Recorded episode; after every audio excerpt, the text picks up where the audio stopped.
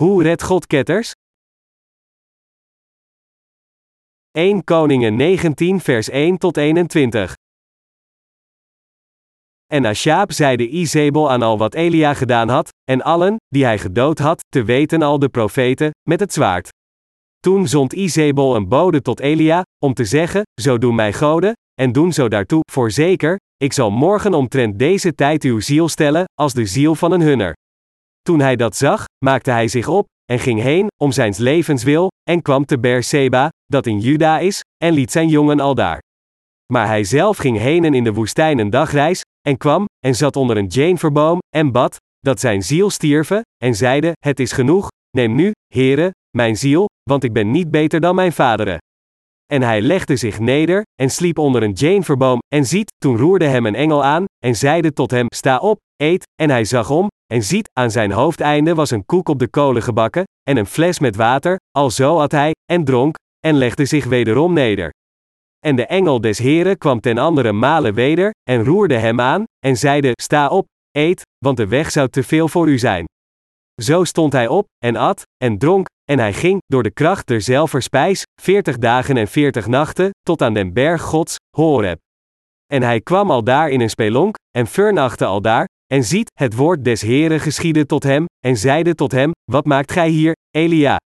En hij zeide, ik heb zeer geijverd voor den Heren, den God der Erscharre, want de kinderen Israëls hebben uw verbond verlaten, uw altaren afgebroken en uw profeten met het zwaard gedood, en ik alleen ben overgebleven, en zij zoeken mijn ziel, om die weg te nemen.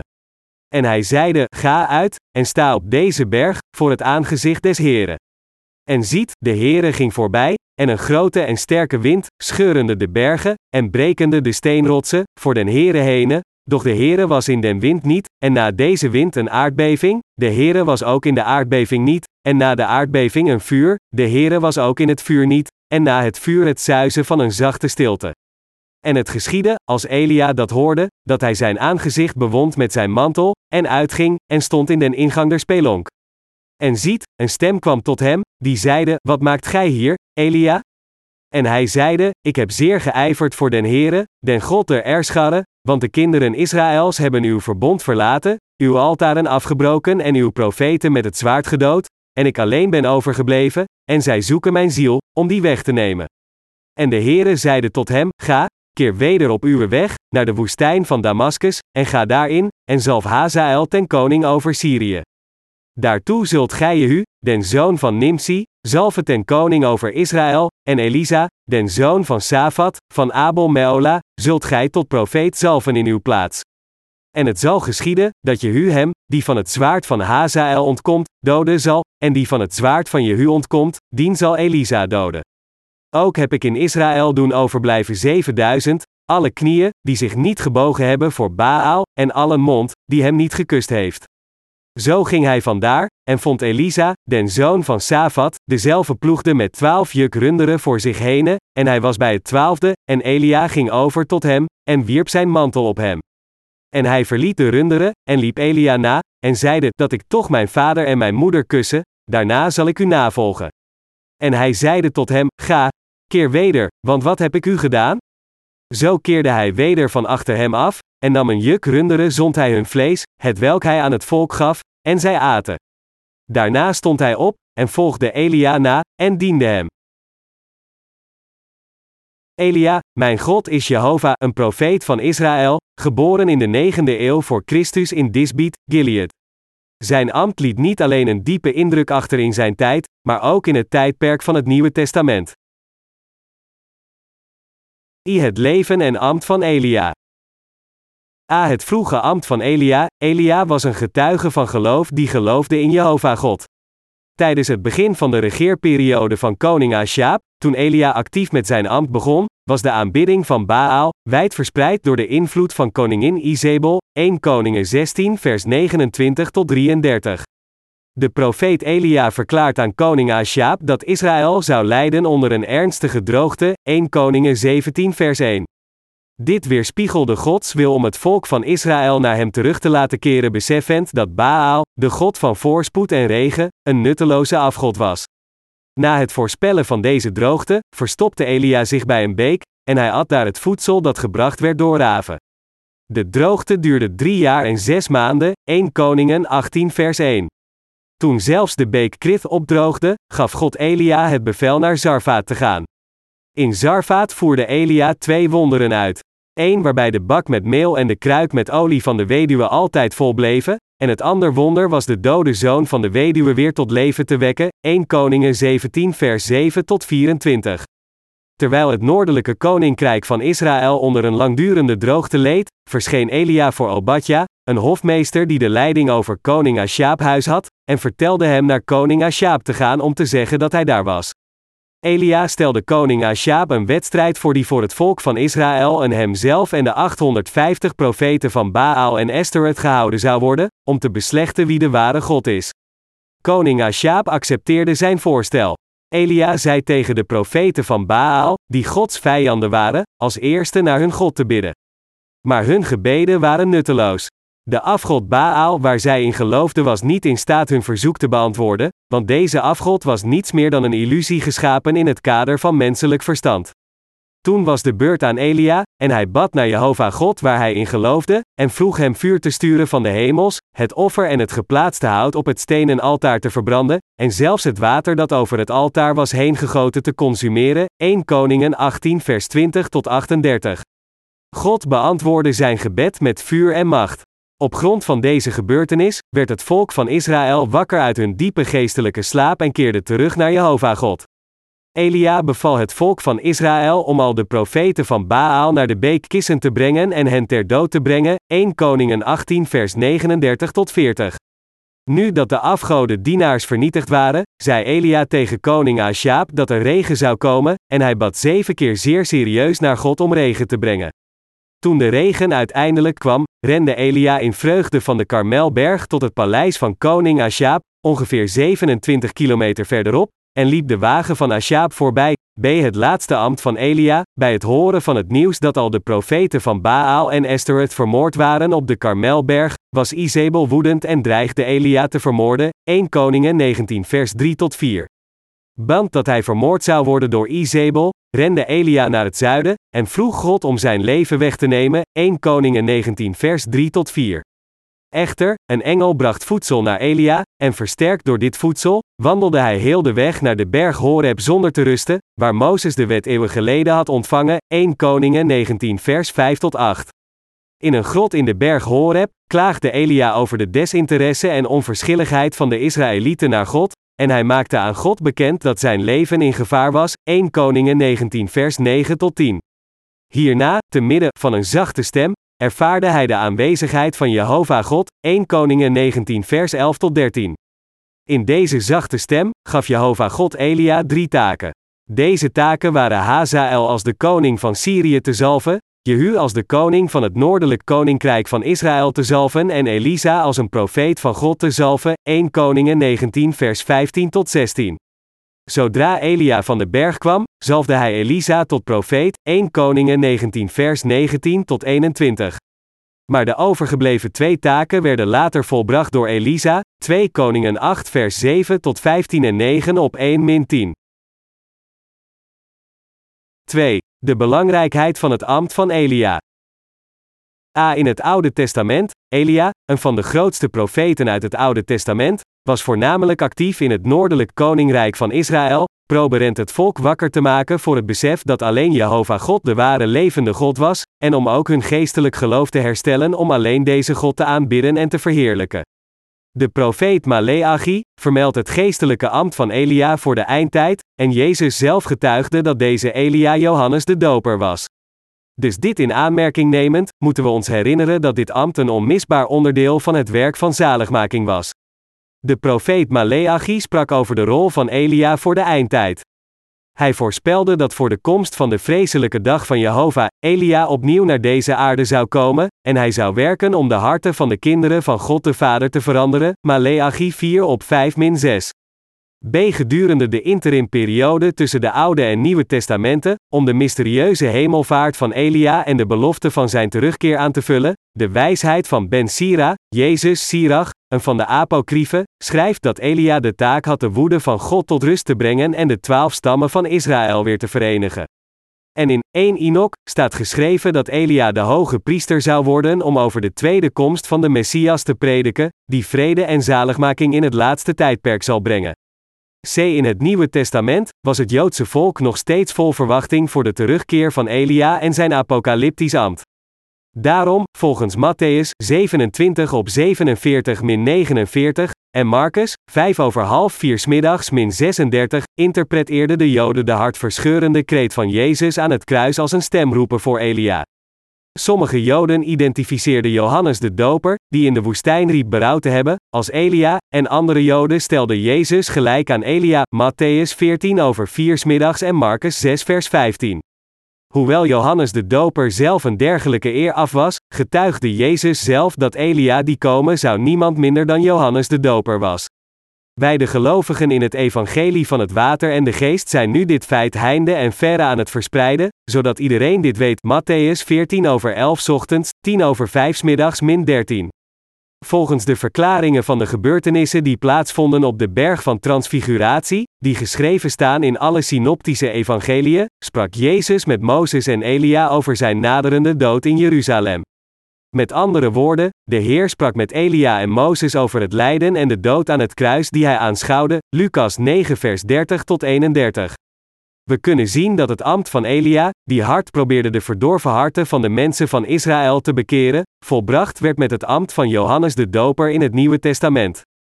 Na Jezus Christus gedoopt te hebben om al de zonden van de wereld voor eens en altijd aan hem door te geven, voltooide Johannes de Doper zijn werk als een boodschapper van God en keerde naar hem terug, Mattheüs dertien over drie min zeventien, veertien over elf 's ochtends, twaalf over vijf 's middags en Marcus negen vers twaalf.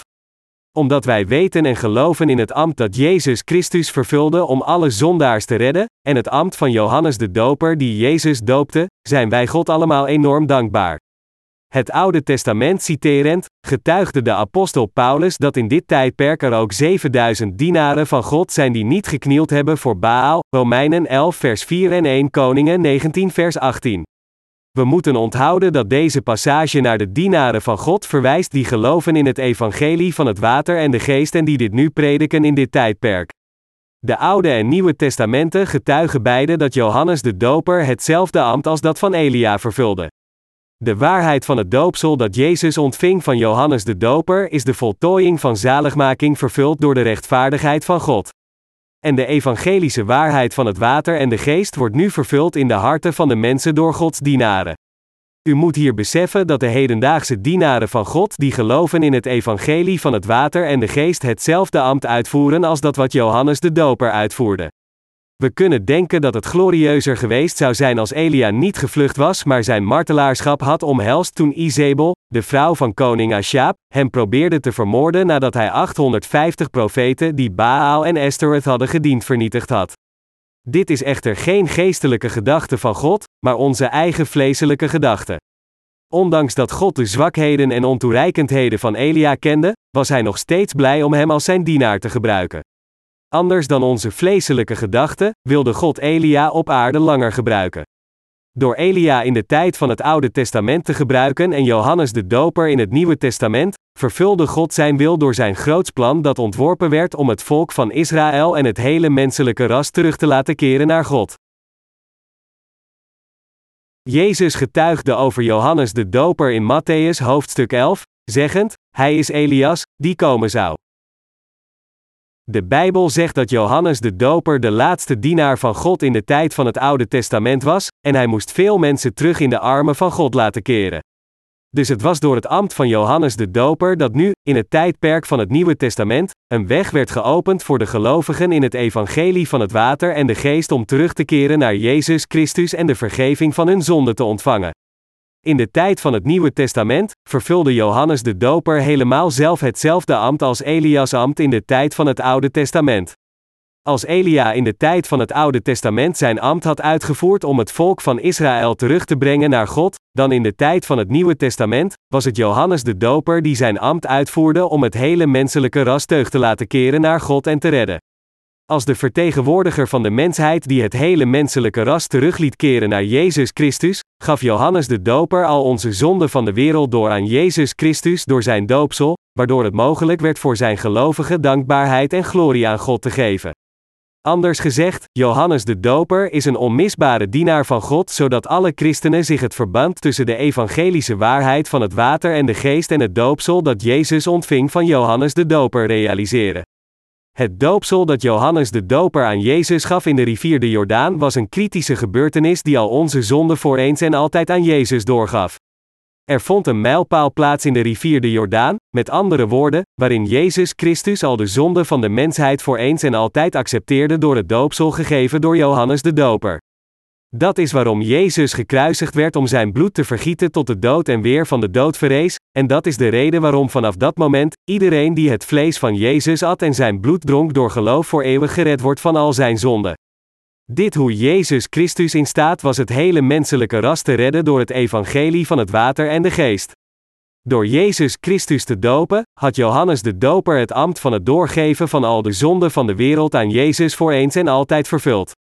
Het doopsel dat Johannes de Doper aan Jezus gaf vervulde Gods plan van zaligmaking voor de mensheid. Omdat God van de geestelijke mensen van Israël hield, dat wil zeggen diegenen die zochten naar God en medelijden met hen had, was hij aan het wachten dat ze naar zijn armen voor eeuwig zouden terugkeren.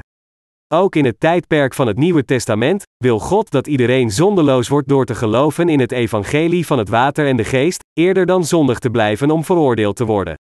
Liever dan in verwarring te leven, wil God dat wij geloven in het evangelie van het water en de geest en een waarheidsgetrouw en oprecht leven, leven. God wil niet dat iemand voor zijn zonde vervloekt wordt. Hij wil liever zijn grote zegeningen aan iedereen in deze wereld schenken. Sinds het volk van Israël veranderd was in een afgodisch land vanaf de dagen van koning Salomo, hun lijden en vervloekingen waren daarom meer dan rechtvaardig. Maar toch stuurde God zijn dienaren naar hen, en spoorde hen eindeloos aan om terug naar zijn armen te keren, zodat hij hen kon kleden met zijn liefde en zaligmaking. Fundamenteel gesproken, de Israëlieten waren het uitverkoren volk, dat in feite zegeningen hadden moeten ontvangen in plaats van de vloeken van God, maar omdat zij niet geloofden in de woorden van zijn dienaren, leden zij onder de slavernij van Satan. Dat is waarom de dienaren van God naar hen uitriepen: gooi uw afgoden weg en keer terug naar God. Dan zult u het eeuwige leven ontvangen. Elia was een dierbare dienaar van God die in zijn eentje achthonderdvijftig heidense profeten die de afgoden van Baal en Ashtoreth dienden confronteerde, en toonde wie de ware God was. Na het bestrijden van deze geestelijke oorlog, had Elia wat rust nodig. Maar op dat moment, hoorde Elia de giftige woorden van Izebel: ik zal uw leven nemen morgen om deze tijd. Elia werd bang nadat hij dit hoorde. Na een grote veldslag te hebben gevochten, wilde hij zijn vermoeide lichaam rust geven, maar na een dergelijke dreiging, vertrouwde hij zijn lichaam en hart aan God toe. Hij bad onder een jeneverboom, zeggend: Heer, ik heb liever dat u mijn leven neemt dan dat ik vermoord word door Izebel. God stuurde toen een engel naar Elia die hem brood en water gaf om te eten en te drinken, en toen Elia nog steeds niet kon opstaan raakte God hem aan door zijn engel en moedigde hem aan het brood te eten om de kracht te vinden. Dus at hij opnieuw het brood en dronk het water, en met deze God gegeven kracht, bereikte hij de berg Horeb in veertig dagen en veertig nachten. Ten slotte, arriveerde hij in een grot van de berg Horeb en daar hoorde hij het bevel van God. Hoe werkt God? God sprak tegen Elia die in de grot lag: wat doet u hier? Dus Elia zei: ik heb zeer geijverd voor den Heere, den God der Erscharre, want de kinderen Israëls hebben uw verbond verlaten, uw altaren afgebroken en uw profeten met het zwaard gedood, en ik alleen ben overgebleven, en zij zoeken mijn ziel, om die weg te nemen. God zei toen tegen hem: ga naar buiten voor de grot staan. Toen, en een grote en sterke wind, scheurende de bergen, en brekende de steenrotsen, voor den Heere henen, doch de Heere was in den wind niet, en na deze wind een aardbeving, de Heere was ook in de aardbeving niet, en na de aardbeving een vuur, de Heere was ook in het vuur niet, en na het vuur het suizen van een zachte stilte. We moeten hier bijzondere aandacht besteden aan de woorden: na het vuur het suizen van een zachte stilte. Gisteravond heb ik gevoetbald met mijn medewerkers in Inje. Pastor Seng Chen Li speelde zeer goed. Hij bleef rondhangen bij de doelpaal en scoorde zoveel gemakkelijke goals dat al onze medewerkers opmerkingen maakten over hoe slim hij aan het spelen was. Maar tijdens het spel hoorden we een aantal keren rare krakende geluiden. Zoals we later ontdekten was dit het geluid van brekende wortels, dat van een grote Koreaanse dennenboom kwam die op het punt stond om te vallen. Maar dit wisten we op dat moment niet en we waren geconcentreerd op het spel en renden achter de bal aan. Plotseling viel de dennenboom aan de andere kant van de beek met een dondergeluid en crashte bovenop het hek van het voetbalveld. Ik zag dit van ver af gebeuren, maar het bovenste gedeelte van de dennenboom brak af toen hij het hek raakte en viel op de plaats waar Pastor Lee een paar seconden geleden nog had gestaan na het scoren van een goal. De boom viel met zulk een donderende kracht dat het hek brak als een takje en een harde wind opwervelde. Als Pastor Lee op dat moment getroffen was door de vallende boom, dan was elk bot in zijn lichaam verpletterd. Er staat geschreven in de geschrifte passage van vandaag dat een harde wind opdook voor Elia, zonder twijfel was het een heel grote kracht, sinds het bergen spleet en de rotsen aan stukken sloeg. Echter, Jehovah was niet in deze wind, en zelfs toen de wind vervolgd werd door een aardbeving en vuur, Jehovah was nog in de aardbeving nog in het vuur. Maar na het vuur, was er een stille zachte stem. Deze zachte stem kwam naar Elia en vroeg hem, wat doe je hier? Elia antwoordde als volgt, ik heb zeer geijverd voor den Heere, den God der Erscharre, want de kinderen Israëls hebben uw verbond verlaten, uw altaren afgebroken en uw profeten met het zwaard gedood, en ik alleen ben overgebleven, en zij zoeken mijn ziel, om die weg te nemen, Eerste Koningen negentien vers veertien. God vroeg Elia niet minder dan twee keer, wat doe je hier? Toen zei hij tegen hem, keer terug en ga naar de woestijn van Damaskus. Daar aangekomen moet je Hazael tot koning van Syrië zalven en Jehu, de zoon van Nimsi, als koning over Israël.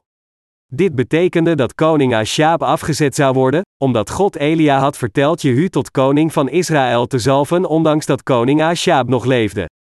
God vertelde ook aan Elia om Elisa de zoon van Safat tot zijn opvolger te zalven.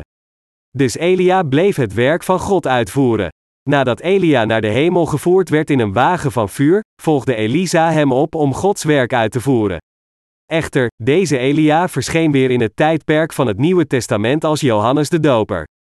Dit betekent natuurlijk niet dat Elia in hetzelfde lichaam terugkwam, noch betekent dit dat dezelfde ziel gereïncarneerd was. Dit betekent dat Johannes de Doper kwam om het tijdperk van het Nieuwe Testament te openen als de man verantwoordelijk voor de uitvoering van hetzelfde ambt als Elia. God was nog in de machtige wind, nog in het vuur, verre van, hij openbaarde zich in een stille zachte stem, en het was met deze zachte stem dat hij Elia vertelde wat hij moest doen. Wat we hier duidelijk kunnen zien is dat God zich niet manifesteert in een geweldige windvlaag. Hoewel de hedendaagse christenen allemaal geloven in God, verlangen zij naar mystieke geestelijke ervaringen zoals een brandend vuur, omdat zij denken dat de Heilige Geest zo werkt. Echter, als God in onze harten komt, dan komt Hij niet met een dergelijk vuur, noch door krachtige bevingen, noch door machtige winden.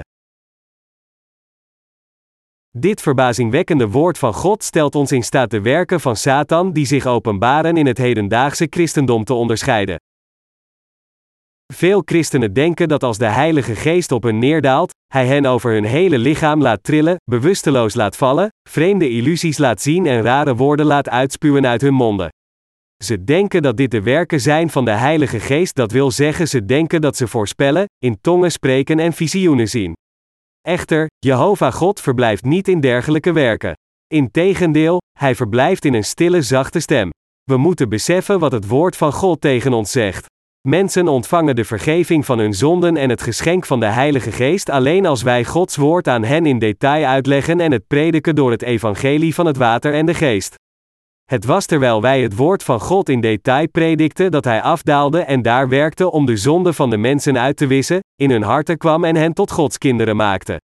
Dat is hoe het werk van God wordt geopenbaard. Inderdaad, God werkt in de hoofden van de mensen als wij een gedetailleerd verslag van de geschriften geven. Kijk naar Handelingen acht vers zesentwintig tot veertig. Filippus de diaken ontmoette een eunuch uit Ethiopië, en legde de geschrifte passage die hij aan het lezen was in zijn reiswagen aan hem uit. Filippus gaf een gedetailleerd verslag van de geschrifte passage totdat de eunuch het begrip van het evangelie van het water en de geest bereikte, en dientengevolge kwam hij tot geloof in het doopsel van Jezus. Als zodanig moeten we het woord van God aan de verwarde zielen zeer gedetailleerd uitleggen. Een misvatting bij veel hedendaagse christelijke gelovigen is het idee dat God afdaalt met vuur, opzienbarende bevingen, een geweldige windvlaag of mysterieuze dromen en visioenen, maar dat is feitelijk niet waar. God spreekt tegen ons en werkt in onze levens door zijn fijne en gedetailleerde woord. Het is door zijn woord dat God zichzelf aan ons openbaart, en dus als de hedendaagse zelfbeweerde dienaren van God allerlei soorten hocus-pocus oproepen om in tongen te spreken of te voorspellen, dit is niet Gods werk. Ik heb ooit eens in een boek gelezen dat toen iemand de aanwezigheid van de Heilige Geest ervaarde, zijn hele lichaam beefde en huiverde. Maar zelfs als het lichaam van deze persoon echt trilde, dan betekent dit niet dat zijn geest oprecht wedergeboren was door te geloven in het evangelie van het water en de geest. Per slot van rekening, heb ik ook visioenen van Jezus gezien terwijl mijn ogen wijd open waren. Maar dit was niets meer dan een demonisch werk. Dit kwam omdat er nog steeds zonden in mijn hart zaten, want ik kende het evangelie van het water en de geest niet. Als zodanig, God werkt onder ons als we het woord van God in detail voor de mensen prediken om de vergeving van hun zonden te ontvangen. Het is door zijn geschreven woord van waarheid dat God werkt en de vergeving van onze zonden naar ons brengt. Dus, in de hedendaagse christelijke gemeenschappen over de wereld, in het bijzonder de kerken die aangesloten zijn bij de Pinkstergemeente, bevinden zich de wijdverspreide praktijken in het spreken van tongen, voorspellingen en iemand anders zijn zonde te openbaren onder het zogenaamde geschenk van onderscheidingsvermogen, allemaal werken van demonen. Dit is niet hoe God werkt. Hij werkt met zijn fijne en gedetailleerde woord, en laat ons beseffen en geloven in zijn genade door het woord. Wat betekent Gods stille, zachte stem? Als onze Heer zielen redt, werkt Hij dan in het midden van vuur, aardbevingen of een geweldige windvlaag? Nee, natuurlijk niet. God werkt in onze harten door zijn gedetailleerde woord. God beschreef in detail in zijn woord dat onze Heer Jezus ons van de zonde van de wereld heeft gered door naar deze aarde te komen, onze zonden op zich te nemen door te worden gedoopt door Johannes de Doper, te sterven aan het kruis en weer van de dood te verrijzen. Het is met dit woord dat God in iedere ziel werkt. Net zo prediken wij het woord van God zwijgzaam en rustig door onze literatuurdienst. Daardoor zijn veel mensen zich gaan realiseren dat God concreet tegen hun kennis, gedachten en harten spreekt, dat Hij feitelijk naar hen zoekt door zijn gedetailleerde woord, en dat Hij feilloos in hun levens werkt door dit pure woord. Als het gaat over de prediking van het evangelie van het water en de geest, in dit tijdperk, aan iedereen over de hele wereld, heeft God ons geïnstrueerd om het stap na stap in detail te leren door onze literatuur of door de monden van zijn dienaren, zodat de mensen in staat zijn dit te begrijpen. Alleen als we het evangelie in detail prediken, kunnen zij bevrijd worden uit de val van de ketters, de vergeving van hun zonden ontvangen en hun zaligmaking bereiken. Dit is hoe God werkt. God waakt over zijn dienaren, moedigt hen aan zijn concrete woord in detail te prediken, zielen te redden die kreunen onder hun zonde door deze dienaren. God wil dat wij de christenen over de hele wereld gevangen in ketterij van hun zonde redden. Hoe kunnen we dit werk bereiken? Het enige dat we hoeven te doen is het concrete evangelische woord van het water en de geest te prediken. God wil dat wij de mensen van hun zonde redden door hen stap voor stap het evangelie van het water en de geest te leren gebaseerd op het geschreven woord van God. Zelfs nu, werkt God voortdurend voor de zaligmaking van de zielen door zijn dienaren die geloven in het evangelie van het water en de geest. Kijk nog eens naar de geschrifte passage van vandaag. Hield God Elia niet vast en gebruikte hem? God vervult zijn werk door zijn dienaren. Het is door zijn dienaren dat God zijn werk uitvoert. Het is ook door zijn dienaren dat God spreekt over hoe de geschiedenis van de wereld zich zal ontvouwen. De Heer God beval Elia Hazael als koning over Syrië te zalven, Jehu als koning over Israël en Elisa als een profeet in zijn plaats. In Israël tijdens het tijdperk van het Oude Testament, als een koning werd ingewijd, werd er olie gebracht in een hoorn en deze olie werd dan over het hoofd van de nieuwe koning gegoten. Profeten en hoge priesters werden ook gezalfd als zij geïnstalleerd werden. Christus, in de naam Jezus Christus betekent de gezalfde. Dus de naam Jezus Christi betekent dat de Heer Jezus de Verlosser is waarbij het ambt inclusief koning, profeet en hoge priester is. Jezus Christus werd door God met drie ambten toevertrouwd. De naam, Jezus, betekent de Verlosser, en de naam, Christus, dat Hij de Verlosser is die u en mij van al onze zonden heeft gered door deze drie ambten te vervullen toen Hij op deze aarde was. In de dagen van Elias' ambt, was Achab koning van het noordelijk koninkrijk Israël. Maar God zette hem af van de troon. En hij zei, dood hem. Laat de honden het bloed van zijn dode lichaam oplikken. Laat de vogels aan zijn lichaam pikken.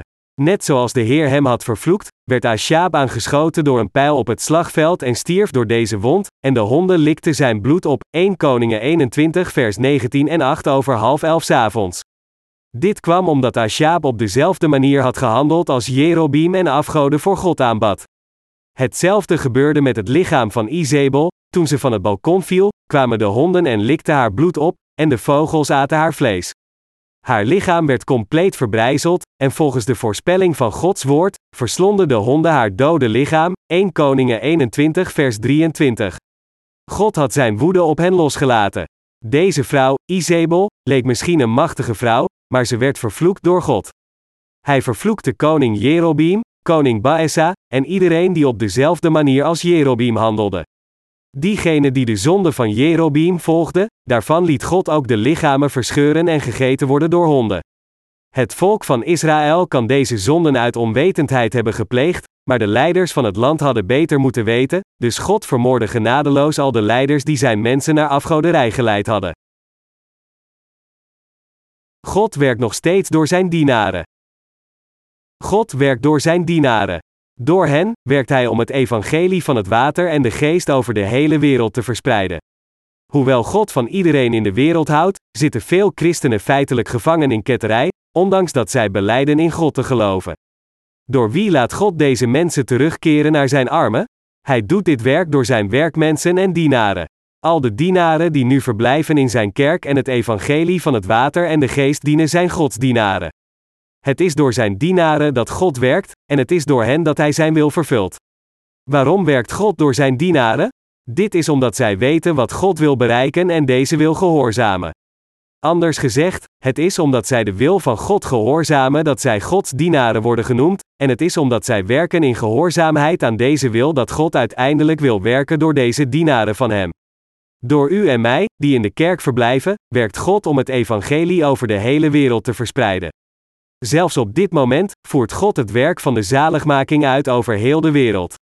Met een zeer stille en gedetailleerde stem, met het woord van de evangelische waarheid van het water en de geest, is God al de mensen over heel de wereld terug aan het laten keren in zijn armen. Hij is onvermoeibaar aan het werken zodat iedereen naar hem terugkeert en zijn zegeningen ontvangt. Het feit dat wij nu geëngageerd zijn in onze literatuurdienst is het bewijs dat u en ik gebruikt worden als Gods werktuigen voor dit werk. God vertelde Elia Elisa als een profeet te zalven om hem op te volgen. Met dit werd Elia niet door God verlaten, maar hij kreeg de kans al zijn plichten te voltooien. Later tilde God hem uiteindelijk op in een wagen van vuur. Net zoals Enoch ging Elia naar God zonder de dood te ervaren. Dit is een voorafbeelding van de opname. Dit toont ons dat als de Heer terugkomt, diegenen onder de levenden die wedergeboren zijn door te geloven in het evangelie van het water en de geest zo zullen worden opgenomen. U en ik prediken nu het evangelie van het water en de geest over heel de wereld. Hoeveel ketters zijn er tegenwoordig onder de christenen? Waar geloven deze christenen nu in? Geloven zij niet in gouden kalveren, nu ze Jezus Christus met hen hebben vervangen? Per slot van rekening, het doel waarmee de pastors vandaag hun ambt uitvoeren is om hun congregatie uit te buiten voor hun geld. Door de naam van Jezus Christus aan te roepen, persen zij geld uit hun congregatie door materiële zegeningen en lichamelijke gezondheid te benadrukken. Dit is niets anders dan het bewijs dat zij God vervangen hebben met gouden kalveren en hen in plaats daarvan aanbidden. Hoe zit het dan met leken? Wat vragen zij de Heer als ze naar de kerk komen? Ook zij vragen voornamelijk dingen voor het vlees. Bijvoorbeeld, zij bidden voor hun zonen en dochters om het goed te doen tijdens het toelatingsexamen om toegelaten te worden tot hun geprefereerde scholen. Samen met hun leiders volgen zij in werkelijkheid alleen de dingen van het vlees.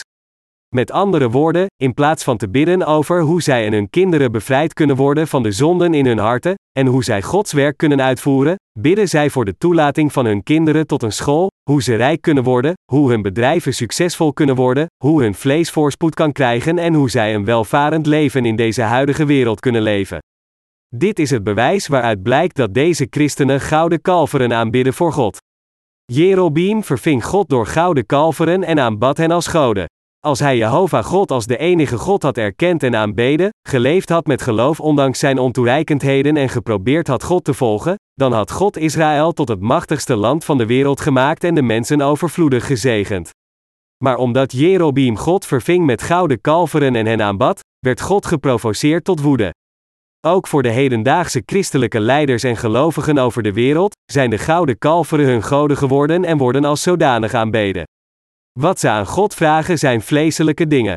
Het is omdat de hedendaagse christenen gouden kalveren als hun goden dienen, net zoals het volk van Israël, dat God zo boos is, en zij zullen uiteindelijk allemaal vernietigd worden. Wij zijn tegenwoordig vervallen aan ketterij. Pastors die de God van rijkdom aanbidden, hebben hun congregatie geleid te geloven in gouden kalveren als hun verlosser, in plaats van Jezus. Zij geloven in Jezus als een van de vele goden, en hun doel is zich van wereldlijk succes te verzekeren door in Jezus te geloven. Tegenwoordig willen praktisch alle christenen materiële zegeningen van God. Gouden kalveren zijn niet uw goden. Hoe kunnen de gouden kalveren uw goden zijn? Het is omdat u de gouden kalveren als uw goden dient dat zij uw goden zijn geworden.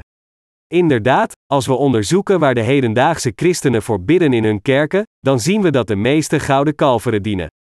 Ze schrijven allerlei verzoeken op hun offerenveloppen, en vragen voor het succes van hun nieuwe bedrijven tot de toelating van hun kinderen aan scholen en om een goede gezondheid, en als deze enveloppen worden neergelegd bij de preekstoel, dan leest de pastoor hen een voor een voor. Dus uiteindelijk geloven zij niet echt in Jezus als hun God, maar zij geloven in gouden kalveren, in materiële voorspoed, als hun goden. Eerder dan God te aanbidden, aanbidden zij de rijkdom als hun God. Dat is waarom zij ketters zijn. En dat is waarom zij collectieve ketters zijn geworden. Ik schrijf dit om de ketters in dit tijdperk te waarschuwen. Ik zal hen vertellen waarom zoveel mensen in de hedendaagse christelijke gemeenschappen collectieve ketters zijn geworden, en waarom dit is gebeurd. Mijn punt is niet dat er slechts een handvol van de hedendaagse christenen ketters zijn, maar dat praktisch iedereen van hen ketters zijn. Dus roep ik naar hen, u bent veranderd in collectieve ketters omdat u gouden kalveren aanbidt in plaats van God. Ondanks dat u zegt dat u in Jezus als uw verlosser gelooft, gelooft u in hem alleen met woorden. Hebt u zelf geen valse christelijke doctrines verzonnen, en gelooft u niet in gouden kalveren? U gelooft in gouden kalveren, maar zijn uw zonden verdwenen? Bent u echt godsmensen geworden? Hoewel deze nominale christenen niet godsmensen zijn geworden, zoeken ze alleen de voorspoed van het vlees, en dat is waarom zij uiteindelijk veranderd zijn in ketters afgoden voor God aanbiddend. Om deze ketters van de zonde van de aanbidding van gouden kalveren te redden, moeten we voor hen bidden en getuigenis aan hen geven. Ongeacht hoe zij reageren, of ze boos op mij worden of niet, ik zal doen wat ik moet doen. We moeten aan hen getuigen en uitleggen waarom zij ketters zijn. Dit is om hen van de zonde van de aanbidding van gouden kalveren te redden. Dat is waarom ik het evangelie van het water en de geest aan alle christenen over de wereld verspreid. Als we inderdaad Gods dienaren zijn, dan moeten we al deze christenen gevangen in ketterij redden van hun zonde. Het volk van Israël en het hele land aanbaden allen afgoden. Zij dienden gouden kalveren in plaats van Jehovah God. In het noordelijke koninkrijk van Israël bogen al de tien stammen voor de gouden kalveren, brandden voor hen wierook en offerden brandoffers aan hen. Waren ze echt alleen Jehovah God als hun God aan het aanbidden? Hoe was het mogelijk dat zij afgoden dienden? Dit gebeurde omdat hun ogen Jehovah God niet konden zien, terwijl zij wel de gouden kalveren met hun ogen konden zien. Anders gezegd, omdat hun ogen deze gouden kalveren zagen, was het voor hen gemakkelijker om in hen te geloven. Hetzelfde gebeurt er ook met de christenen van vandaag. Zij aanbidden gouden kalveren, want in plaats van te horen over het evangelie en de onzichtbare God te volgen, horen zij meer over en zien anderen die vermoedelijk rijk werden door in Jezus te geloven, van wie de kinderen toelating kregen tot een goede school, en van wie de bedrijven floreren. Het enige dat zij horen en zien zijn ouderen, die na het aannemen van het ouderschap, zogenaamd zo door God gezegend werden dat ze spectaculair succesvol werden. Dit geldt ook voor de hedendaagse christenen, wat hun ogen kunnen zien zijn gouden kalveren en het geschenk van genezing. Anders gezegd, zij volgen gouden kalveren belovend hen meer zichtbare voorspoed te brengen dan als zij God volgen. Maar de gouden kalveren zijn geen goddelijke wezens. Zij zijn geen goden, maar ondanks dit, is het christendom van vandaag ook gouden kalveren gaan aanbidden.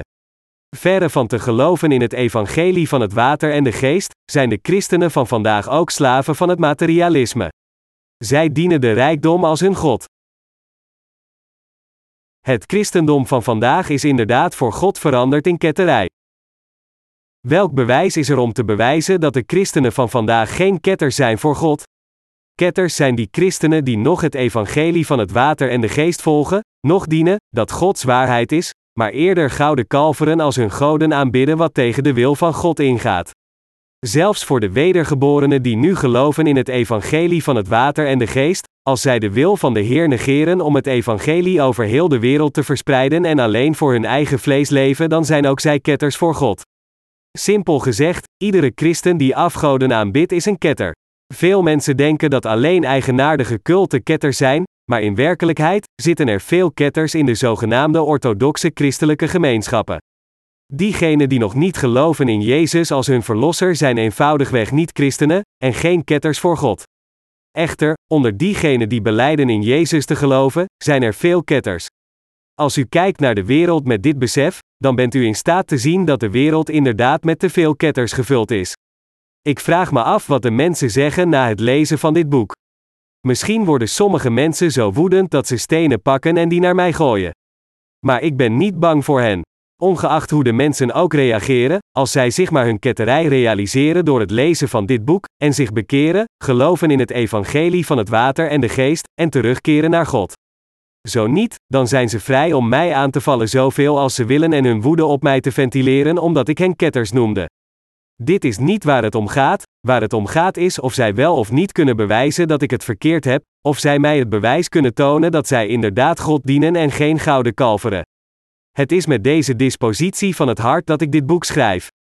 Mijn medegelovigen, onze God werkt door het woord van het water en de geest, te midden van een stille, zachte stem. Sommige christenen beweren dat terwijl ze een herlevingssamenkomst bijwoonden, zij trillingen voelden en mensen in tongen hoorden spreken en achterover zagen vallen in extase, en allerlei soorten van schijnbaar wonderbaarlijke dingen zagen gebeuren, maar al deze dingen zijn niet Gods werk.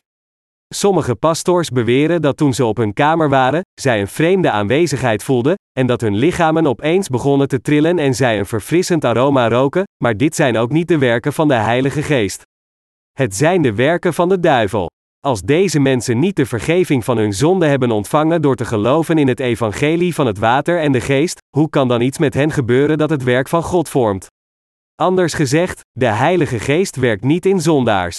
Het is niet het werk van de Heilige Geest, maar het is het werk van de duivel.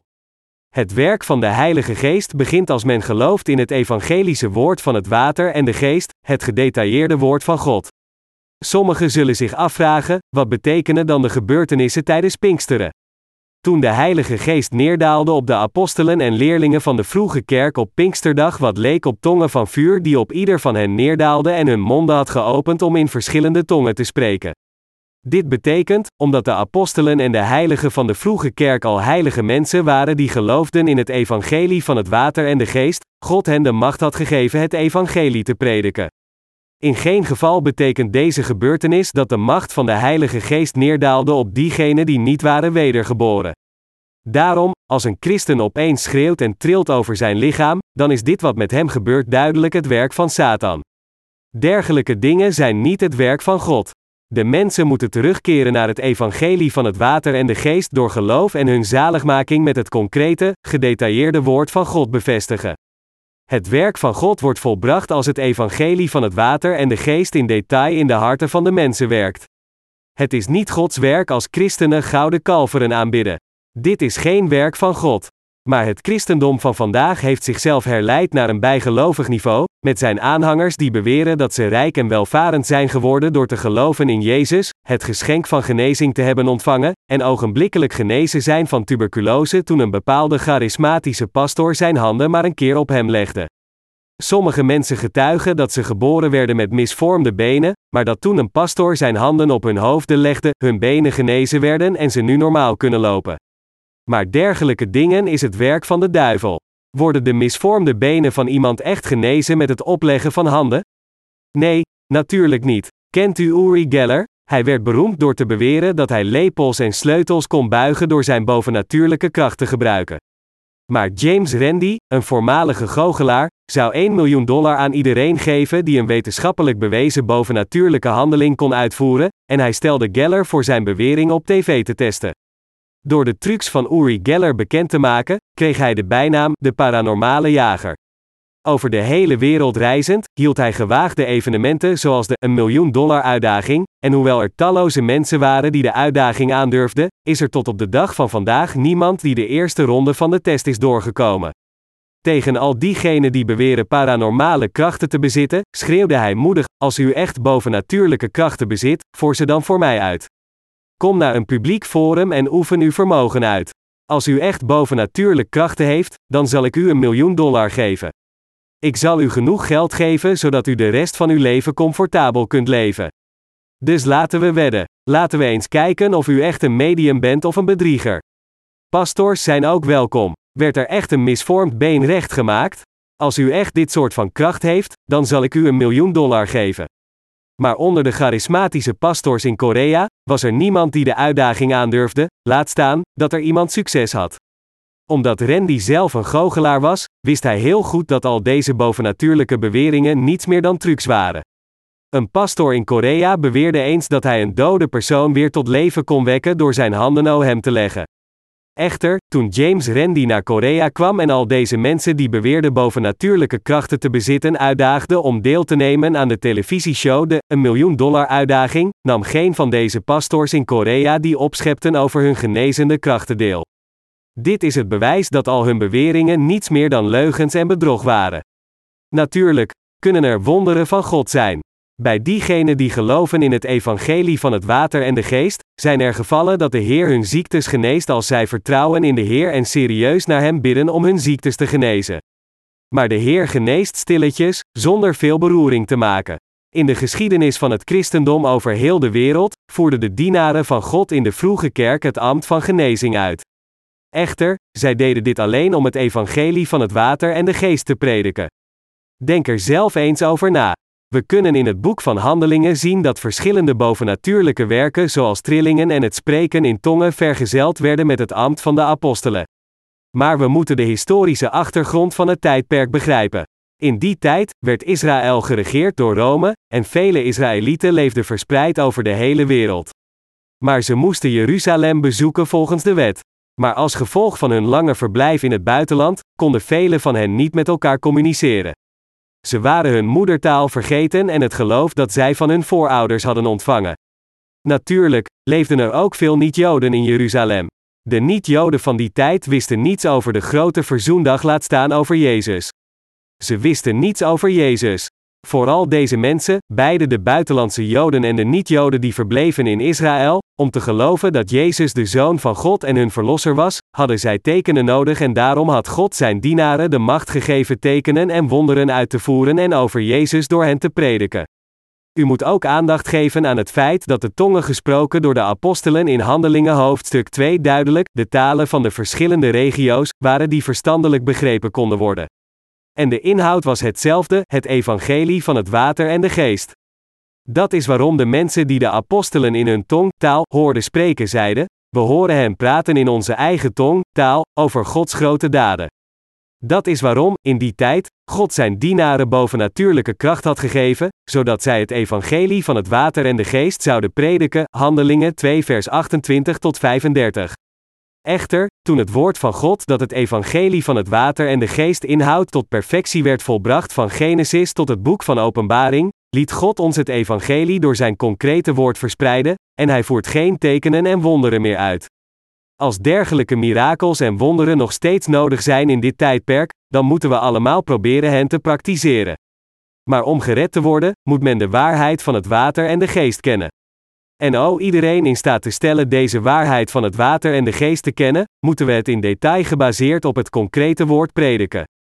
Als we opeens in tongen zouden spreken terwijl we het evangelie van het water en de geest prediken, zou iemand dan echt begrijpen wat dit evangelie is? Als we tegen hen zouden zeggen, geloof in Jezus onvoorwaardelijk, zou er dan iemand gered worden door zo te geloven? Is dit hoe iemand gered wordt van zijn zonde? Dat is waarom ik zeg dat de geschiedenis van het christendom over heel de wereld gemarkeerd wordt door collectieve ketterij. Ik weet het een en ander over de geschiedenis van het christendom in deze wereld.